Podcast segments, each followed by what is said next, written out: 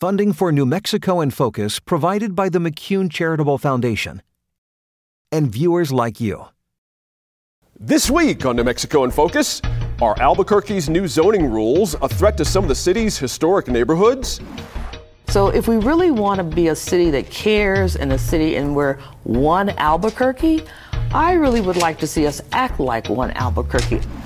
Plus, Governor Lujan Grisham's tightrope walk between protecting the environment while still supporting the oil and gas industry. New Mexico in Focus starts now. Thanks for joining us this week. I'm your host, Gene Grant. New Mexico got some good news this week about tourism. Even as some of our ski resorts saw, saw their first snow of the winter season, visitors spent more money in our state in 2018 than ever before. Ahead this week, we'll take a look at what's behind that jump and break down efforts to keep the momentum going. The city of Albuquerque recently changed its strategy for planning and zoning.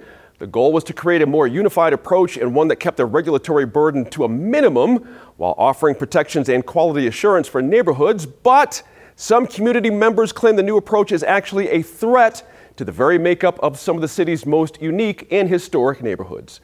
Plus, Governor Michelle Lujan Grisham is endeavoring to do the near impossible move our state beyond fossil fuels while also relying on the revenues from the oil and gas industry to fund major statewide projects and initiatives. The line panelists weigh in on how that's going so far. But up first, they look at Lujan Grisham's unique strategy for developing a plan for the upcoming 2020 legislative session. The governor broke with tradition recently by soliciting lawmakers' opinions on what issues and bills should be considered in the 30 day session upcoming. Now, these even year shorter sessions are primarily designed to develop and finalize a budget, as you know, but the governor does have discretion to add other issues to the docket. Ms. Lujan Grisham has already said she plans to add legalizing cannabis to the agenda, as well as her proposal to offer free tuition to most college students and the creation of a permanent fund for early childhood education. That's a lot. Here to help us place odds on what makes the cut and what doesn't are this week's Line Opinion panelists. All of them have signed up to research this week's topics and offer their informed opinions. So, first up, we welcome Line regular and attorney Laura Sanchez Reve. Glad you're back here with us, not traveling around the country. And Julianne Grimm's here. She's editor and publisher of the Santa Fe Reporter, joins us this week as well. Also with us, line regular and principal of the Garrity Group, that would be Tom Garrity. And last but certainly not least, our line regular and public health consultant, Michael Bird, is here. Thank you all for being here at the table. Now, many lawmakers say they have never been asked their opinions before a session, Julianne. And there's lots of ways to, to read into this. What's your initial take about why the governor is asking for solicitations this early? I don't think there's anything wrong mm-hmm. with trying to figure out what people want and what their priorities are. Right. This has certainly happened in an informal way, you know, throughout all of time. Fair here. enough. Absolutely. So, um, getting those things written down. Um, I'm a little curious as a journalist. Are we going to be able to um, get those records to review them? Is that something that's going to be available? I think it, uh, based on what we know right now about what's on the form, we should be able to get a look at those if, if mm-hmm. somebody wants to. Um, mm-hmm. But I think it's a good way for the governor to sort of figure out where the big fight would be mm-hmm. or where the consensus is. Um, you know, and I think there's a little, uh, some issues where it's obvious and, and some issues where it might be really helpful to find that out from a few legislators. Right. Interesting point there, Michael. Um, she's moving the clock up a little bit about decision making. No problem, problem, no problem. That's an, it's an interesting tactic when you think about it. Well, mm-hmm. I, I think there's nothing wrong with trying something new. Mm. Um, just because it's never been done before doesn't mean she shouldn't try something. Mm-hmm. And I think people should be open to it. Mm-hmm. Let's, you know, I mean, you can always go back to where you were before. That's a good point. So. Do you find that the, the things I mentioned in the opening does it feel to you as too much in the 30 day? Is there a way to parse this down to get priorities sort of figured out? Because uh, that feels like there's a lot of things she wants to try to do in this 30 day, and some of the legislators might not be able to move that quickly. Does she have to make a decision here? I, I, I would think so. I mean, she's clearly, you know, has an activist sort of approach, mm-hmm. and so, but obviously she wants she wants to have people on board and make sure they're they're they're on, they're endorsing her and um, her ideas, mm-hmm. and uh, it, it's nice to see that she's willing to have a conversation about what the legislators are mm-hmm. interested in and mm-hmm. want to see move as well. For real, Tom. Um, when you think about it, everyone's going to be on the table if they choose to participate. Mm-hmm. No one can claim to be disenfranchised. No one can claim to be not heard beforehand. You see what I mean? There's an interesting tactic here. So the rural-urban divide. Some folks feel in the rural, rural parts feel they don't have the governor's ear. Mm-hmm. Now you can have the governor's ear. Interesting tactic there. yeah, it is. Yeah, I mean, from a strategy perspective, it's mm-hmm. quite fascinating because you know if you're a legislator, you know you put down your ideas, but do you put down all of your ideas for the risk of having them potentially hijacked by the fourth floor mm-hmm. or used against you later on? so is it a gift or that is it a Trojan horse? I don't know. I don't know. But so I, I think it's kind of of fun. You know, like yeah. Julianne had mentioned, I, would be very interested to see if these would fall under uh, IPRA. Uh, and if we'd be able to see who they would be able, you know, what mm-hmm. uh, different uh, legislators are wanting to do and mm-hmm. what, the, what they want to accomplish. Let's cut back to uh, what I asked Michael about. We got cannabis on the table, early childhood on the table. Can she fit all those things in? Oh, well, that's really up to the legislature, but you know, she can make the call as big as she wants. I think the big three are going to be pot, pensions, and PRC. Uh, so you know, those mm. are the big three that I think that she'll want to be able to have addressed during the session. Sure, absolutely. What's your sense of this? Uh, why, uh, first, the why of the ask, and then what are the, the results or the upshot of doing well, it this way? Just to sort of circle back to the IPRA issue, um, the legislature has has definitely not. Uh, they're exempt from IPRA. And yeah, but once they give it to the governor, that it becomes mm, a little bit of a different game. So, but it depends mm. how they give it to him to the governor's office. So, uh, mm-hmm. you know, well, there's, there's let's pick that fight. In any event, love it. Love it. obviously, I'm more I'm more political strategist than journalist. so. Yeah. Does it work anyway. for you? I mean, everyone's going to be on the table. Uh, I think another angle here is the governor might be trying to assess who wants to who wants to show up, basically, versus just show up and, and, and blow really, with the wind. Yeah. You know? I, I mean, I think it's really smart. I think it's yeah. smart to um, have the conversation early. Um, actually, this is, I know a lot of people think this is very early. It's actually not that early because you right. really have to start right. developing these ideas and, um, you know, figuring out who's, you know, who's going to be your sponsor. Mm-hmm. Start, and things get filed in December. So you really, mm-hmm. you're talking about a couple of months, not even a couple of months, a month at this point mm-hmm. to really get that stuff down. And so mm-hmm. I think it's smart for her to reach out in a formal way. Mm-hmm. Um, I do think that it's been happening for a long time informally. I mean, I, I mm-hmm. know that um, Governor Richardson did that through his staff um, and you know relationships that he had with the legislators. But this is definitely much a much more formal way of doing it, and I think it's it's good for her to get, especially with limited time in a 30-day session, right, to determine what kind of issues are out there and That's what right. she can put onto onto the call. Right. Um, I do think I agree with Tom on those three issues. I think that um, among them there, uh, you know, I think that some of them probably have more momentum than others, mm-hmm. but those are definitely um, top issues. I mean, I think it's no different though than Martinez when she tried to, you know, bring in uh, third grade reading retention and immigrants' driver's licenses into a 30-day session. Good. So those were there. out right. there, you know, issues. Right. Um, and I think that uh, the governor's office obviously has all of the has a lot of the, the power to set the agenda, obviously right. for a 30-day session. So mm-hmm. um, it can be done. Mm-hmm. I think it just depends whether there's enough momentum. Let me throw another uh, issue on the table: red flag laws, Julianne. You know, the idea that that's been floating around as a potential 30-day session topic point as well. And I ask under the idea: Does again?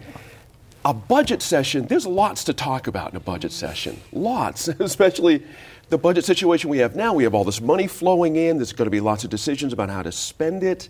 Can we really accommodate a, a conversation about red flag laws? I mean, the, the conversation that needs to be had, the next conversation about the red flag laws, is a it's a big one. And I think, you know, we just saw on July 1st, New Mexico had some new law go into effect about um, people who are seeking orders of protection in the court um, in domestic violence cases, there is now a due process that allows um, the courts to order the seizure of weapons for people mm-hmm. who are accused of domestic violence crimes. And that is new for New Mexico. Mm-hmm. That is something that um, the sheriff's departments and the city police departments and the state police are still really trying to get a handle on how uh, they will handle it, the mechanics of all of that. Um, Santa Fe Reporter just did a story where we were able to get lots of information from Santa Fe County Sheriff about it, mm-hmm. but we've really gotten now conflicting information from the city police department about whether they're even complying with the law or not as it stands. Mm-hmm. So that's all to say that contemplating a 30 day session in which we would again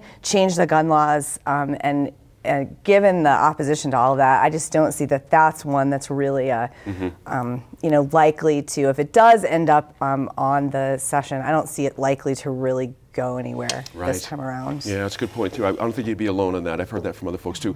Let me go back to the cannabis situation, Michael. Again, we've had the governor formed a task force to go around the state and get some feedback, law enforcement, citizenry, all that kind of stuff about putting a proposal together. The governor likes it. Looks like she's going to kind of push this thing through. My sense is there's going to be a bit of a discussion about this. This is not exactly a slam dunk.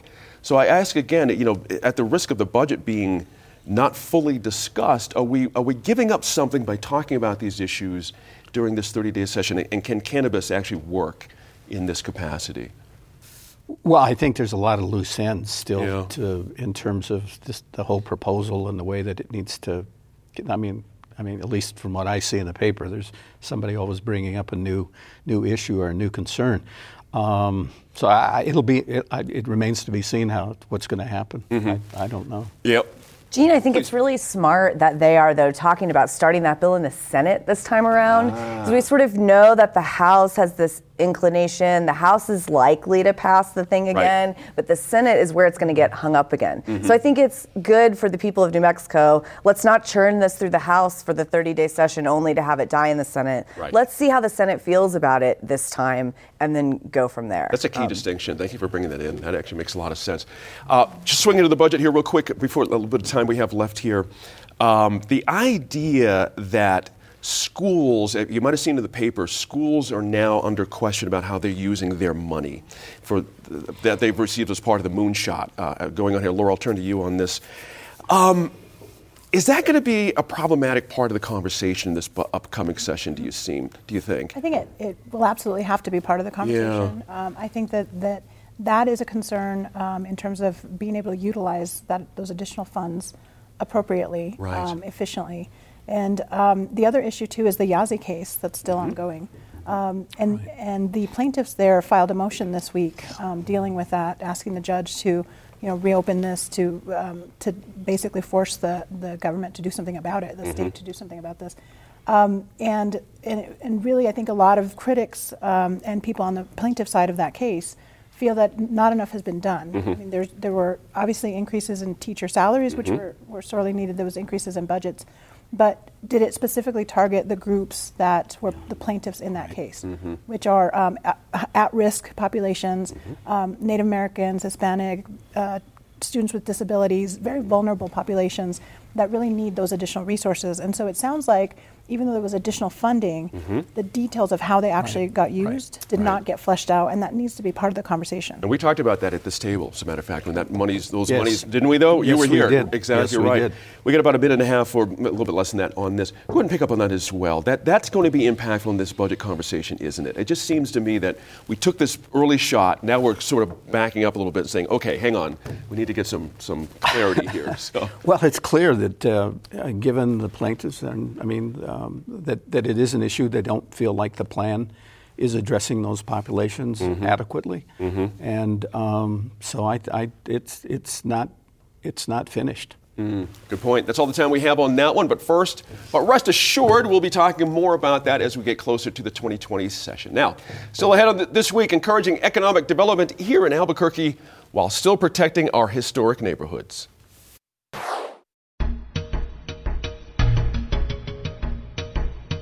I don't think anyone is against economic development. All of us have been wanting. It's about our communities um, from Wells Park to Martinez Town to San Jose to South Broadway are seeing the least amount of investment from an infrastructure perspective, right? And we're seeing the least amount of protections.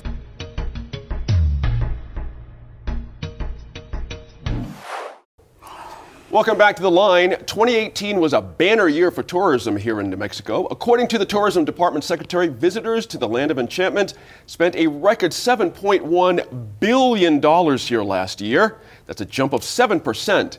But what's behind that increase? Some suggest a new focus on year round tourist possibilities here in our state and a focus on some of the lesser known attractions and opportunities.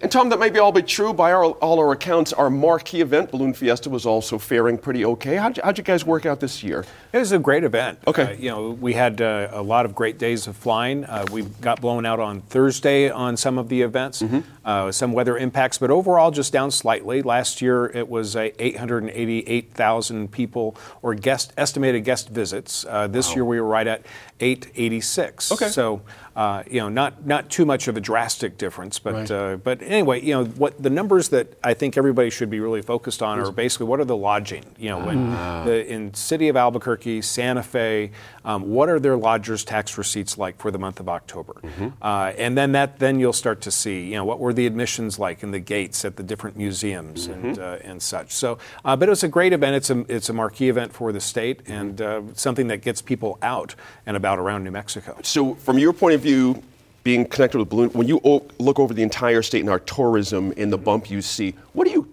attribute it to? Is it one thing in your mind's eye, or is it just a combination of a lot of things? You know, or? it's probably a combination of a lot of things. You know, yeah. uh, finally the industry has something to rally around with New Mexico True, which right. you know started you know under the Martinez administration. Mm-hmm. Uh, Secretary Schroer uh, provided a very compelling case study to uh, Economic Forum, uh, where basically she made the case of basically saying, you know, tourism is an industry, but it's much larger than tourism. It really has a way to generate economic development on a larger statewide basis. Mm-hmm. Mm-hmm. Uh, and a lot of folks in the tourism industry have looked at tourism as saying, "Oh, that's the first date," and that that will get them back to the state to hopefully uh, you know come and relocate their business. So uh, I, I, like the larger vision, but uh, yep. and I like the fact that the secretary is not abandoning a successful New Mexico True program. Mm-hmm. I, am interested, Laura, in your idea about. I hear a lot from uh, counties and other folks out there a lot of the tourism focus t- tends to be northern New Mexico, a lot of skiing, mountains, makes sense. Santa Fe and Albuquerque, but in southern parts of the state, they don't get a lot of juice when it comes to tourism dollars. Is that a fair assessment? In, in my second part of that, they want some more control about how mo- those monies get spent. Um, I mm-hmm. think that's probably fair. I think yeah. that um, certainly when I travel, people always think of Santa Fe and they think of Taos. Right. I get questions a lot about Santa Fe and Taos. Sure. Um, Albuquerque, everybody knows about, mm-hmm. um, but but very little about southern New Mexico. So I do think that there's um, an issue there mm-hmm. in terms of trying to publicize. I mean, we have there's great um, areas to visit down there, a lot of mm-hmm. things to do. Um, you know, when I was at the New Mexico Green Chamber of Commerce, we worked a lot on doing um, doing work around the outdoor recreation economy. Mm-hmm. And so we also, as part of that, worked on the uh, Organ Mountains Desert Peaks um, mm. National Monument down there. Mm-hmm. Um, and it was right after the Rio, uh, Rio, Grande del Norte National Monument. Up, oh, yeah. Um, in Taos and, and, Rio Arriba had been, um, mm-hmm. uh, had been created. So this new one down south uh, created a little bit of a bump, I think, in some outdoor recreation. Um, mm-hmm. Uh, but I think it, it, there needs to be, I think, more resources put into it um, at the statewide level um, to try to make sure that people understand that you know when you're coming up here. Uh, when you're coming into New Mexico, take a trip down uh, mm-hmm. uh, I-25. Mm-hmm. Go check out Las Cruces. Go check out the Organ Mountains. Um, White Sands, I think, is definitely an area that a lot of people um, uh, appreciate and like to um, to go to. Just it's an amazing area. So, mm-hmm. Um, but I think that's a fair assessment. I, mm. just, I, hope that we can come up with a more statewide mm-hmm. approach to mm-hmm. tourism dollars. Exactly right. Michael, it goes without saying, and this is always tricky to sort of ask and put out there, but our Native American culture, our Native American population is a big part of our tourism here. Do Native, are Native Americans receiving some of the largesse here from all these tourist dollars? How much of that 7.1 billion is getting in pockets of Native American folks around our state? Well, that, that's. I think I'd, I'd, love to. I'd love to see uh, somebody respond to that that question myself. Um, the, the, you know, the bottom line is historically, if, you, if we when we look back historically in terms of the railroad, and a, a big driver in the past historically has been native culture, native traditions, native festivals, and, and it continues to still uh, be a draw. If you look at Indian Market, with 150,000 uh, tourists come in for that for a two day event. Uh, many of them international tourists, not just mm-hmm. domestic. Um, and then when we look at the Gathering of Nations here in Albuquerque, also um, not just a domestic uh, uh, program, but draws international right. participants. Uh, largest largest powwow in, in the Americas. Um, so so I would hope. I guess my, my, my concern hope would be that in whatever the state is doing or whatever the Chamber of Commerce is doing or whatever these individuals, that there is some conversation going on already. And if not, then there needs to be a conversation mm-hmm. with everyone, I think, at the table, be it mm-hmm. somebody from the South, mm-hmm. be it the Hispanic community, be it the Native American community. I think the more people that are on board and, and understand what the objective is and, and, are, and, and that all parties benefit in mm-hmm. some form or fashion, mm-hmm. um, I think will, will increase the success uh, and, and, and potentially build uh, some infrastructure in all of the communities because mm-hmm. there are a lot of people, I think, um, um, New Mexico, you know, in, in many ways, we talk about the issues of disparities and, and, all, and many of the negatives, but when it comes to culture, tradition, language, culinary, New Mexico's got it, and, and landscape as well. And That's we right. need to really uh, focus on that, but make sure that everybody's benefiting. That's right. That's right. You know, Julianne, Michael just anticipated a question I had for you. It's almost like this in lieu of, and that is crime obviously is a big issue that we worry is going out to the rest of the world in our reputation. Crime, crime, crime all the time. But it's not stopping people from coming here and spending money, is it? There's crime everywhere. Yeah, that's right. It's interesting, isn't it? I mean, yeah. I like the way you put that. I think it's, you know, wherever you live, you're going to feel the sting or it's going to feel a little close to home. Mm-hmm. Um, and we are certainly all feeling the sting of the challenges in Albuquerque. And right. um, people in Santa Fe kind of like to do this, well, we're not them thing, but um, we're going to have a, a story in a couple of weeks here, I think, that will um, enlighten everybody a little bit about some of the crime trends that we're seeing. That crime and violent crime is going up in Santa Fe as well. So, one of the things I think is noteworthy Please. about this discussion is that um, it's not just the tourism department and the New Mexico True campaign that's really responsible for and working for um, visitors and for other kinds of development in our state. Mm-hmm. So, like the new Office of, of Outdoor Recreation it's actually parked in economic development. Mm-hmm. You know, then you've also got the Department of Cultural Affairs, which has not just the state museum system, but all of these historic sites. And there's some of these smaller sites in rural parts of the state that don't get as much sort of love. They're not the Bandelier, they're not the balloon right. um, fiesta, but you know, going to Fort Union um, mm. is also really Excellent fun. Example. You know, yeah. catching a ride on the Cumbres and Toltec um, mm-hmm. coming up. They're going to have their big, you know, Santa Claus thing coming. All those little duck races. There you go. Yeah, I think international event. Third actually. weekend in August. Okay, there we go. So they all kind of come together to they yeah. they build on the edges of these big things that happen, um, and I think that that's responsible for some of this change mm-hmm. that's been recorded. You know, Julianne makes a good point here, Tom, and that is, uh, you know, it's hard to develop things that are like so general they'll appeal to everyone. It's not how the world works. If you think about maybe even the Lowrider Museum in Espanola, right? It's a really interesting idea. I mean, why not have lots and lots and lots of very targeted little things that every community can ha- can highlight. That seems to be an interesting way to go. You know. Yeah, you know, mm-hmm. the successful destinations are authentic destinations, ah, and nice. uh, you know when we when you look at the Lowrider Museum, it's authentic right. to the community. That's right. And it, what a wonderful story to tell because when you actually go out to you know anybody who's traveled in or out of uh, the Albuquerque Sunport has actually had a chance to experience part of the lowrider culture. Right. And, have an uh, exhibit right now. Yeah, right. people are always really taking cool. pictures, selfies yep. with them and stuff. So, uh, yeah, so authentic communications, authentic representations of communities, mm-hmm. uh, and even the quirky. You know, as uh, as Laura mentioned, you know, the Deming Duck Race right. uh, in Roswell, the Roswell UFO encounters. You know, Ros- ducks aren't the first thing I think of when I think of Deming, but now they are, and aliens definitely not well, Roswell. well, yeah, and Laura, Laura Sanchez Reve. I love it. Well, shopping. You know, one of the breakouts here is shopping and retail had a 1.2 billion dollar hit with this. So we're talking, again, uh, Julian made the point too, it's not just about people flying in and going out. This is critical for people that own mom and pop stores, right. mm-hmm. restaurant, all that kind of stuff, isn't it? Mm-hmm. It's, it's, amazing when you think huge. about it. I mean, it yeah. means it means so much for them to be able to plan year round That's when right. you get a bump. That That's then right. helps you, you know, weather those other times that there's there's a downtime. And so mm-hmm. for any business, small business, if they're able to capitalize on you know, mm-hmm. visitors for the balloon fiesta or other local events that are That's happening. Right. I mean, it really makes the difference in terms of making or breaking their business long That's term. right. Are we? I haven't skied, Julianne, in like 30 years. I mean, I don't dislike skiing, I just haven't done it.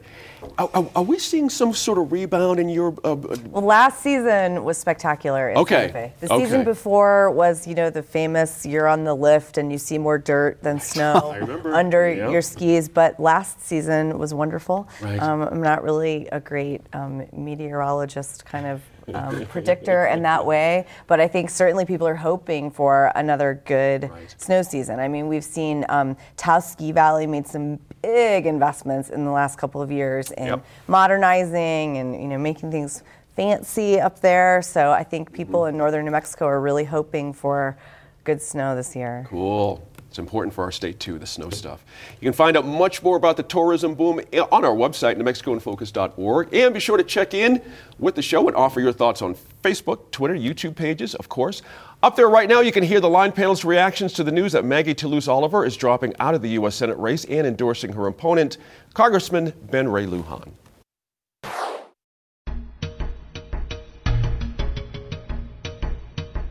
You know, I'm not surprised that she threw her endorsement behind Ben Ray.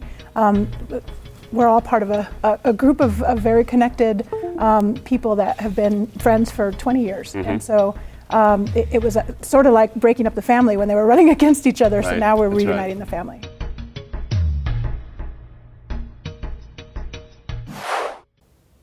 When the city of Albuquerque completely revamped its zoning rules a few years ago, it was praised for getting rid of a complicated system that residents have complained about for years.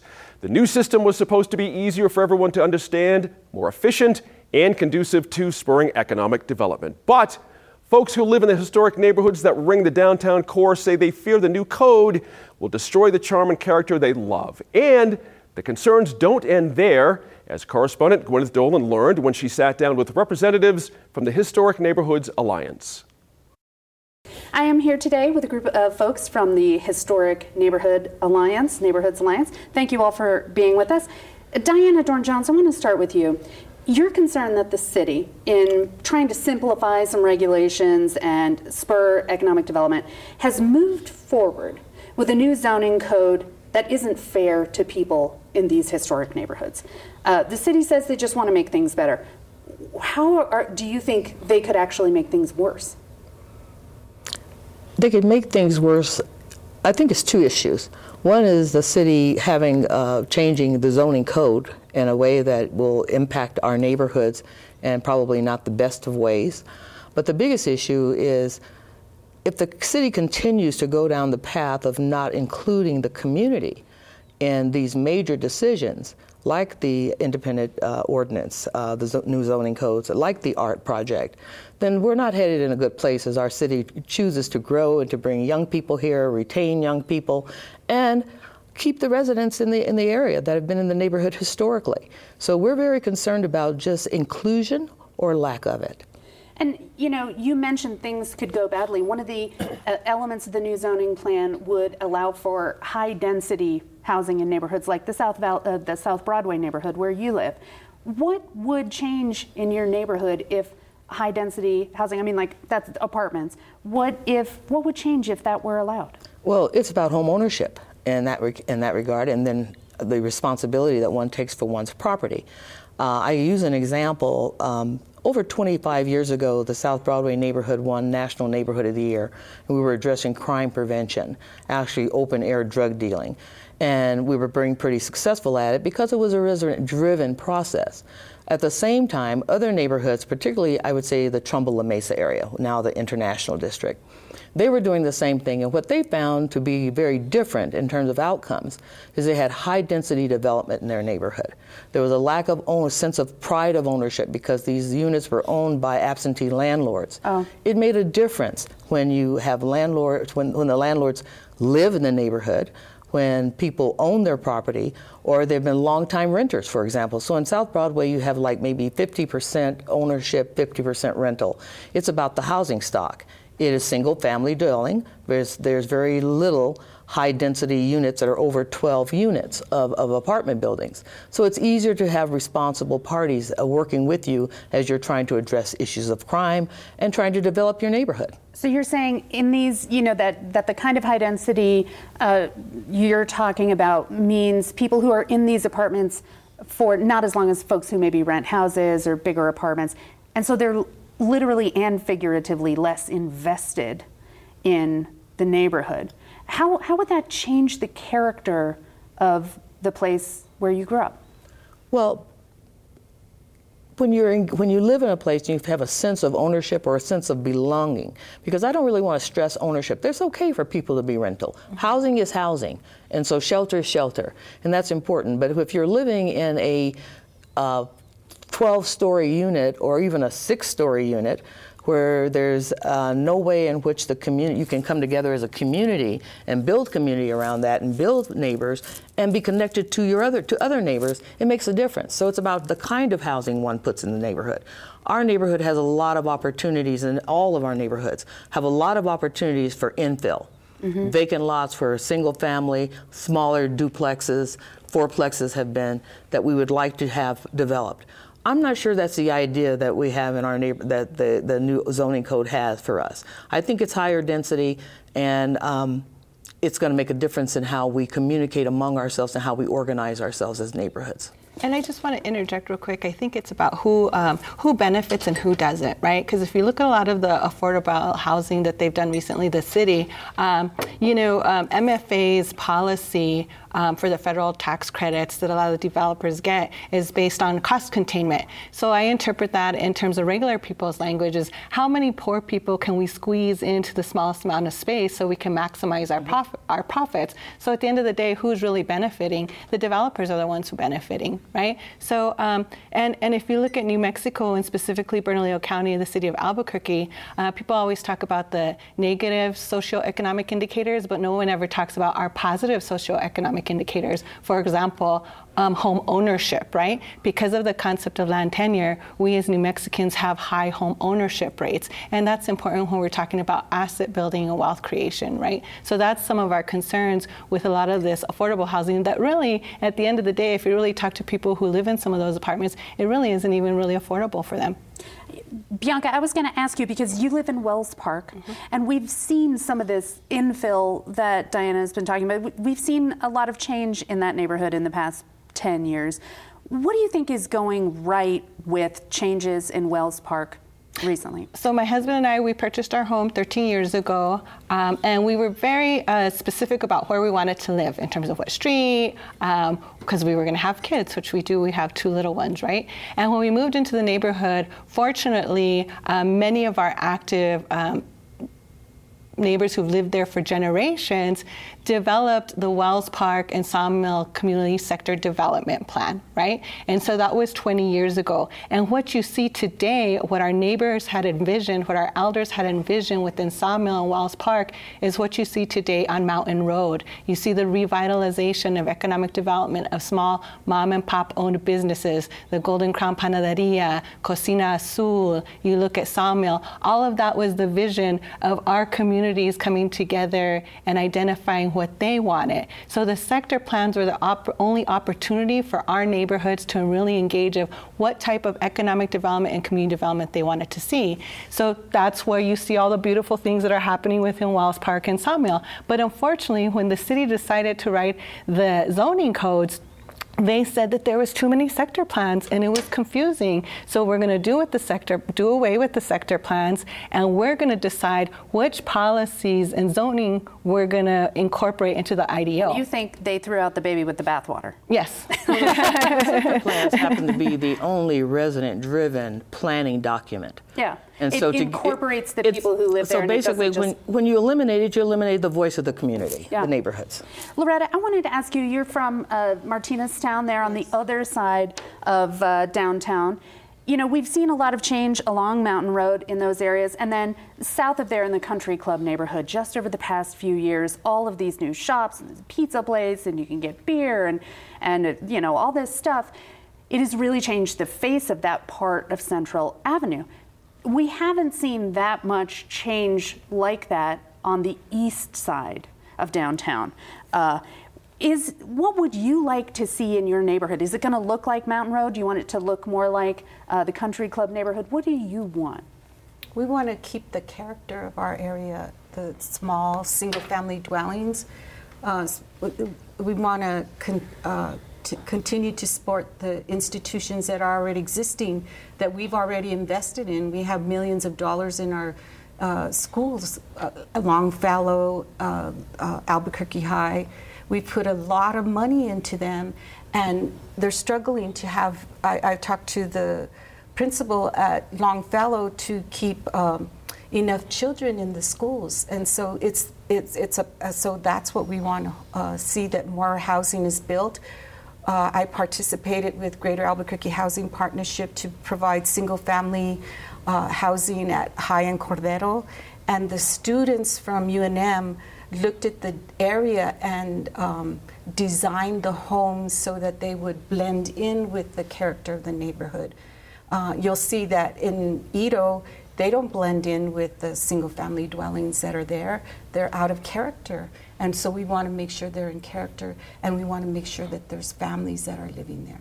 A lot of those houses in Edo and heading down towards South Broadway are you know, this Victorian railroad era stuff. But Martineztown has a different character. It's, it's older in many ways, right? How would you describe that area for people who haven't, haven't been there between downtown and the freeway, you know, along Lomas and. Um, I, it, it, it, was uh, my mom is Martinez, so it's named after her family. So we have six generation living there.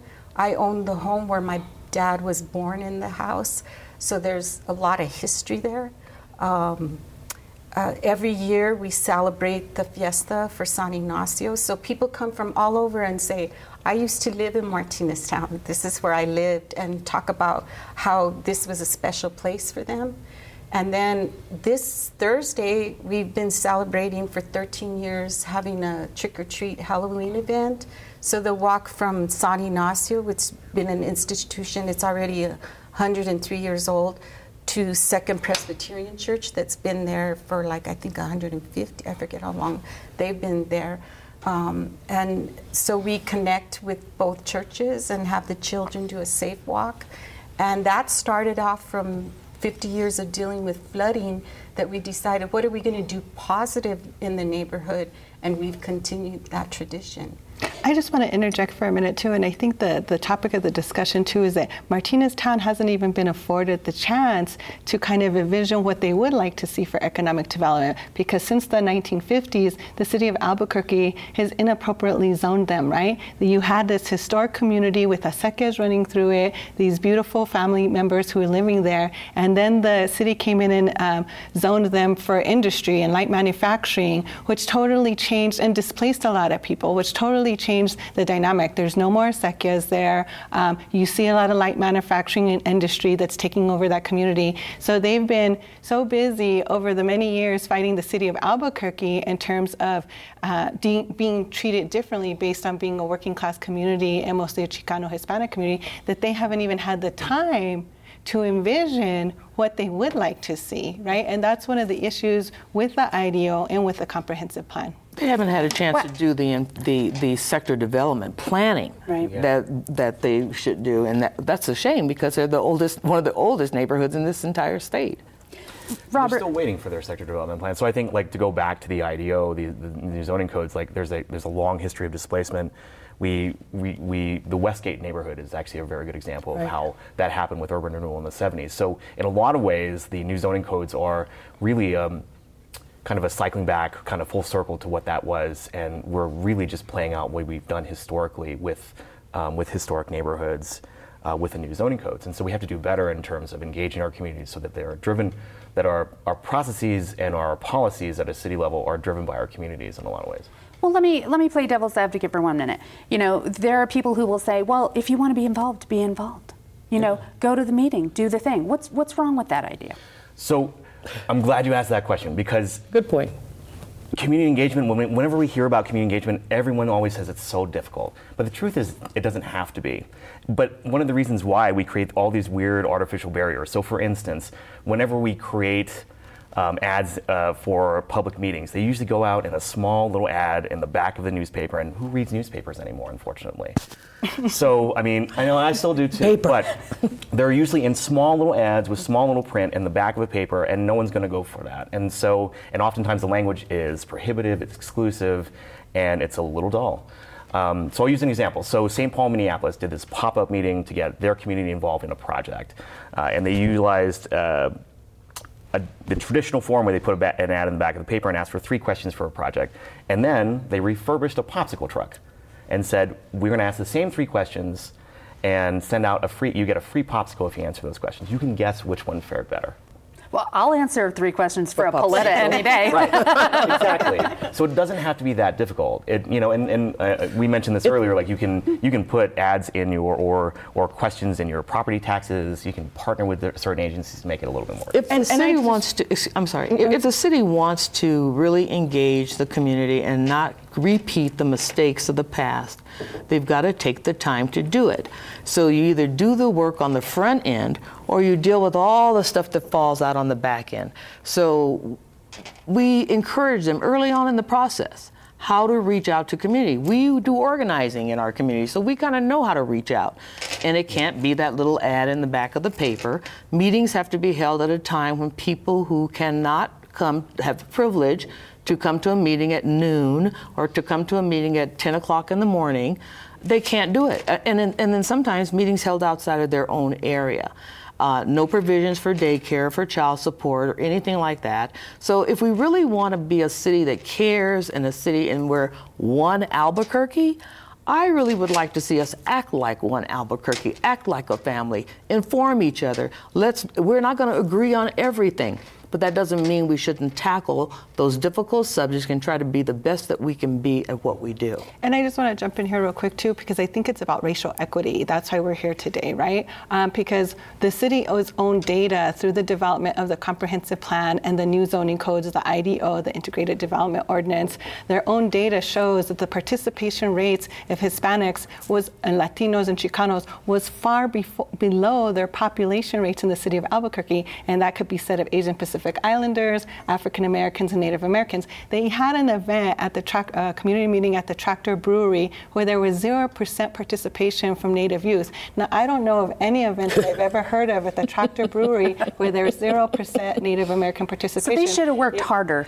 Well, they well they should. I think what they should have done and engaged community leaders like ourselves and others on how to do effective community outreach. And also, since we're talking about zoning codes, which you're dealing with laws, right, and the uses that are allowed on your property or community property, we recommended several things. One, send out notification within the county assessor's bill that we all get twice a year. Two, send out notification in our utilities bill because not only will you capture homeowners, but you'll also capture renters. Mm-hmm. You do it for the um, Summerfest. Why when and they told us the city told us that it was too expensive to do that. We found out later on it would have only cost them $900 for them to do that. That's how much that ad is in the in the paper. So the reality is, by them not doing that, by not notifying us as as property owners, you're perpetuating the history of the United States in terms of manifest destiny, and not providing us as Chicanos, Mexicanos, Native Americans, people of color, the opportunity to have a say in our land and what the future looks like for our communities. Well, these are institutional practices. Yeah, that me, we've been pointing out to the city. If we're going to make a change, we have to start somewhere, and we need to start that now. We, we have just a few minutes left on it, and I want to take your point into consideration and, and acknowledge that there's a struggle there between honoring people in these communities and engaging them and respecting them, and this parallel track of trying to um, very quickly demonstrate uh, economic development right. and, and what looks like improvement. You know, I lived downtown for 20 years. I still own a house there, kind of between Wells Park and Martineztown. Um, and I know that people probably drive through my neighborhood on my block and say, man, I wish they'd gentrify this. you know, I think um, to outsiders, it probably looks like a neighborhood that needs um, development. So you know, are we saying that gentrification is the problem here, or could um, economic development be done right, and what does that look like? We're not talking at what we're talking about is racial inequities. We're talking about a history of racism within planning and zoning in the United States, specifically being perpetuated in New Mexico and the city of Albuquerque. Now, I don't think anyone is against economic development. All of us have been wanting. It's about our communities um, from Wells Park to Martinez Town to San Jose to South Broadway are seeing the least amount of investment from an infrastructure perspective, right? And we're seeing the least amount of protections because if you look at the country club area, they're not going to be living near a Superfund site like I am in Wells Park because of the way that they're zoned. So it's about what communities are protected and what communities aren't, which ones get investments and which ones don't, so that they can pursue economic development. And I like to say how crazy the city looks at things. You know, they came and said, well, we want walkability in your neighborhoods. We had walkability in Martinez Town. We didn't own cars, a few of us owned them. And what they did was they widened Lomas, they opened up Odelia, where homes were established there. And then we had grocery stores next to us. We had five. We named them by first name. And those owners lived in the That's neighborhood, so they were invested in that neighborhood. We would go to Dan's stores or to Manuel's or to uh, uh, Archuletas uh, down on Mountain and Broadway to get whatever needs we needed, right? So, how does it benefit us when you're talking about economic development? We want those little grocery stores that we can walk to. We want the barbershop, the hairstylist that we can walk to. So, we're telling the mayor now, our neighborhood is saying, Mayor, we want to meet with you. We want that property on Lomas and Broadway, and we want to show you how to develop it so that it meets our needs. That's what we're seeing. Exactly. We have just one minute left, and, and I want to ask you guys if there are people watching who are like, wow, this is the first I've heard of this, and, and I live there, and I want to get involved. Like, how do they connect with folks in their neighbor, in their neighborhood if they're new or if they just haven't been paying attention? How do people find you? Connect with HNA uh, Historic Neighbors Alliance on Facebook. Um, we are currently looking for uh, donations for our legal suit with, with the city at this point. Um, and I'll also say too, just, just to get on this, close this point around what it looks like. Like we have to close the racial equity gap in our in our city, in our state.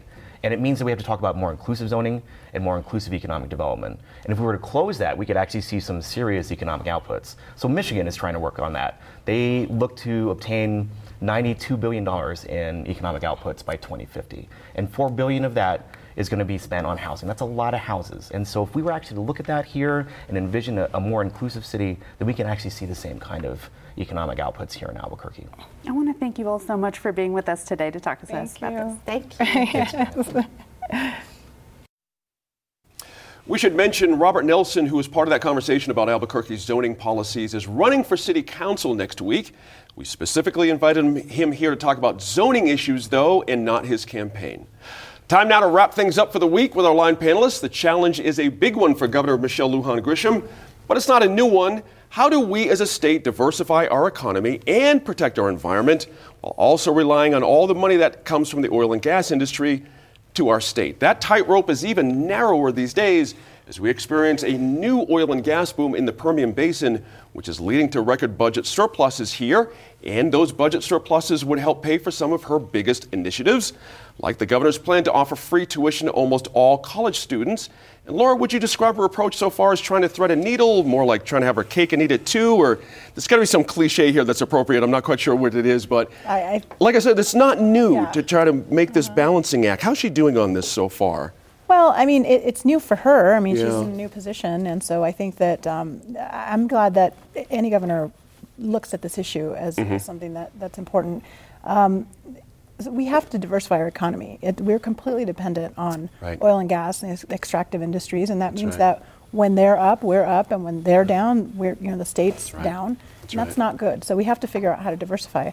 That being said, though, I mean the oil and gas boom is real. It's it's definitely having a huge impact uh, mm-hmm. uh, to communities in southeast New Mexico as well as the Farmington area. Mm-hmm. Uh, but it's also having some very real consequences. I mean, I used to travel down there quite a bit um, monthly, and uh, I would pay more for a hotel in Carlsbad than I would right. now for a hotel in San Francisco That's a problem. Think about um, that. Especially for people who can't. I mean, the cost of living is so high because of this right. that a lot of people who just you know work at a hotel have to have multiple jobs to keep up, mm-hmm. and so there's real consequences. Not everybody is um, is making money from the oil and gas boom. Mm-hmm. Now, local communities um, tend to be a little bit more flush if they're responsible with their budgeting and whatnot. Mm-hmm. Um, but I think for the governor's office, it's definitely a challenge that it's an important one to, to address. It's a, an important one to, to have a conversation on. Mm-hmm. I'm a little skeptical about whether anything can happen in this next session because it's um, it's just such a huge issue. Yeah, it is. Um, yeah. But I also think that the tuition, uh, the free tuition issue, is is an interesting one because while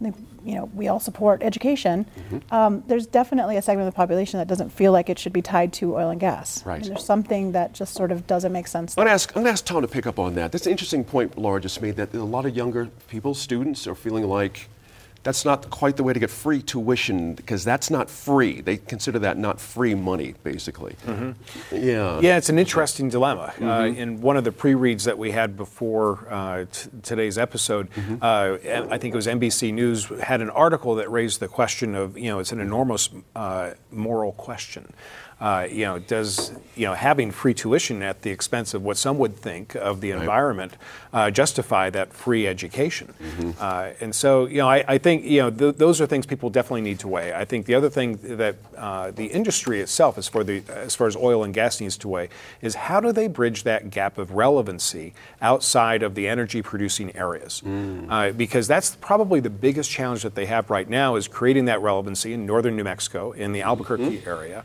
Mm-hmm. Uh, you know, they are, you know, really creating these huge, um, you know, it, it's it's a it's a tremendous economic impact.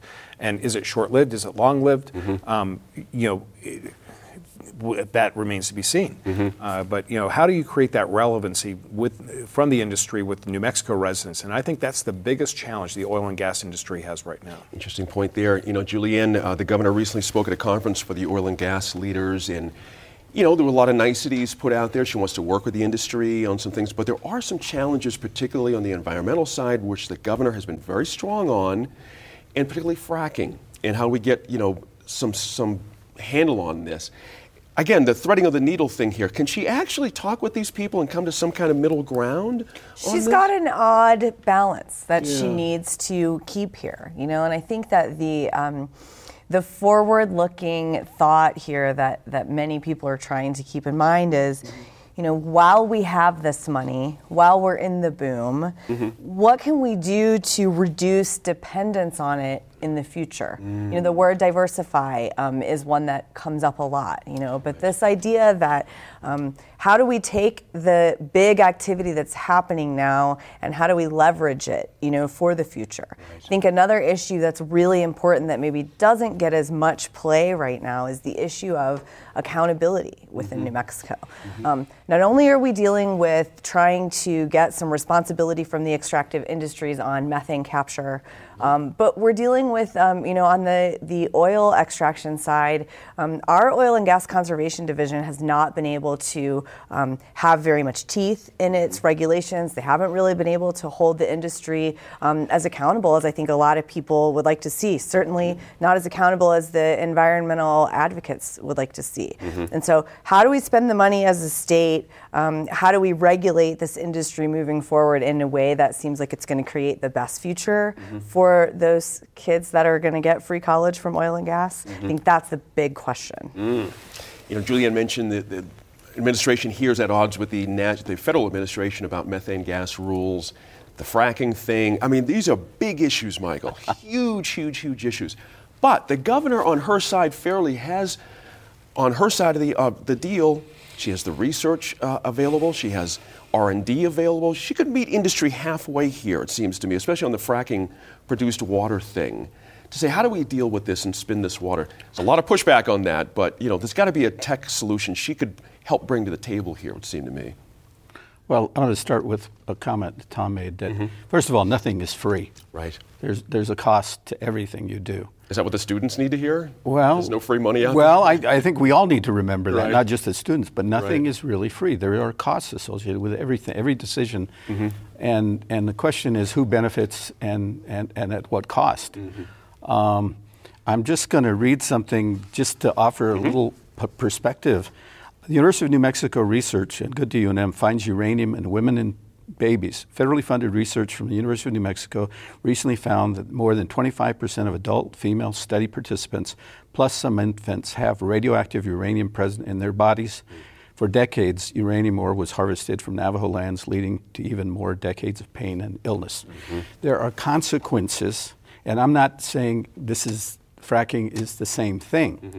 but what I'm sa- what I would say is that we need to recognize again that um, that there is a cost and a benefit, and and we need to be um, real demonstrate some wisdom mm-hmm. and in terms of recognizing that we are in a desert state um, and uh, water is precious. Mm-hmm. Um, and uh, given global warming that is occurring, it, it, it, what, from what I've seen in some of the studies about New Mexico, it's only going to get worse here in New Mexico. Right. So I think we really need to uh, have a conversation. It's, it's, it's, it's, it's more than just who it's more than just dollars and cents. It's more. It's it's really about um, um, being good stewards for the land mm-hmm. and and and the resources we have, as well as as really um, trying to figure out what is in the best interest of the citizens of the state of New Mexico for the long term, not just the short term. That's right. The short term's easy. That's right that gets to Julian's point about the money, take the money as we have it, Laura, and just use it to spin into something else, some new world. But I want to stay on this produced water thing here for a quick second because our environment department, New Mexico Environment Department, has announced uh, actually just last week they want to start seeing some activity on this. And I know Los Alamos had some activity a few years ago about how to, how to re-spin uh, produced water from fracking. But a lot of farmers don't want anything to do with mm. this. Mm-hmm. They consider it to be ruinous for Albuquerque, for, I'm sorry, for New Mexico's reputation if we're using produced water to grow crops. So you see the dilemma here. We need some kind of big fix here in order for industry to get their needs met and for environmentalists to get their needs met as well. It's a tough, tough play here. It is. I mean, mm-hmm. this issue is. Um, it's not new. I mean, this is something that's been happening for a long time. Right. But I think that um, there's a recognition that there's more urgency. I mean, that's we're right. definitely not you know, we're a dry state. We have um, water table issues. Mm-hmm. Where, you know, it's always going to be a problem, and so um, there is a, I think, a desire to try to come up with some solution there. Mm-hmm. But I understand what the farmers are talking about. Mm-hmm. you know, back to what uh, what Michael was saying. Um, we don't know what the effects are long term of that, That's and right. um, and you know, even though you may have a technology that says, you know, this is what it's, it, it's safe. That's right. You can use it. That's right. You really don't know until you've had generations. And we've had quotes from the Environment Department saying they want science to lead the way here, not, Which not is the folklore. Right exactly yeah. right. That's all the time we have for this week. Thank you all for your research and thoughtful opinions, certainly. And don't forget, you can find out more about our panelists each week and get behind the scenes access by checking out our new Instagram page. Just search for NM in Focus. Thanks again for joining us and for staying informed and engaged. We'll see you again next week in Focus.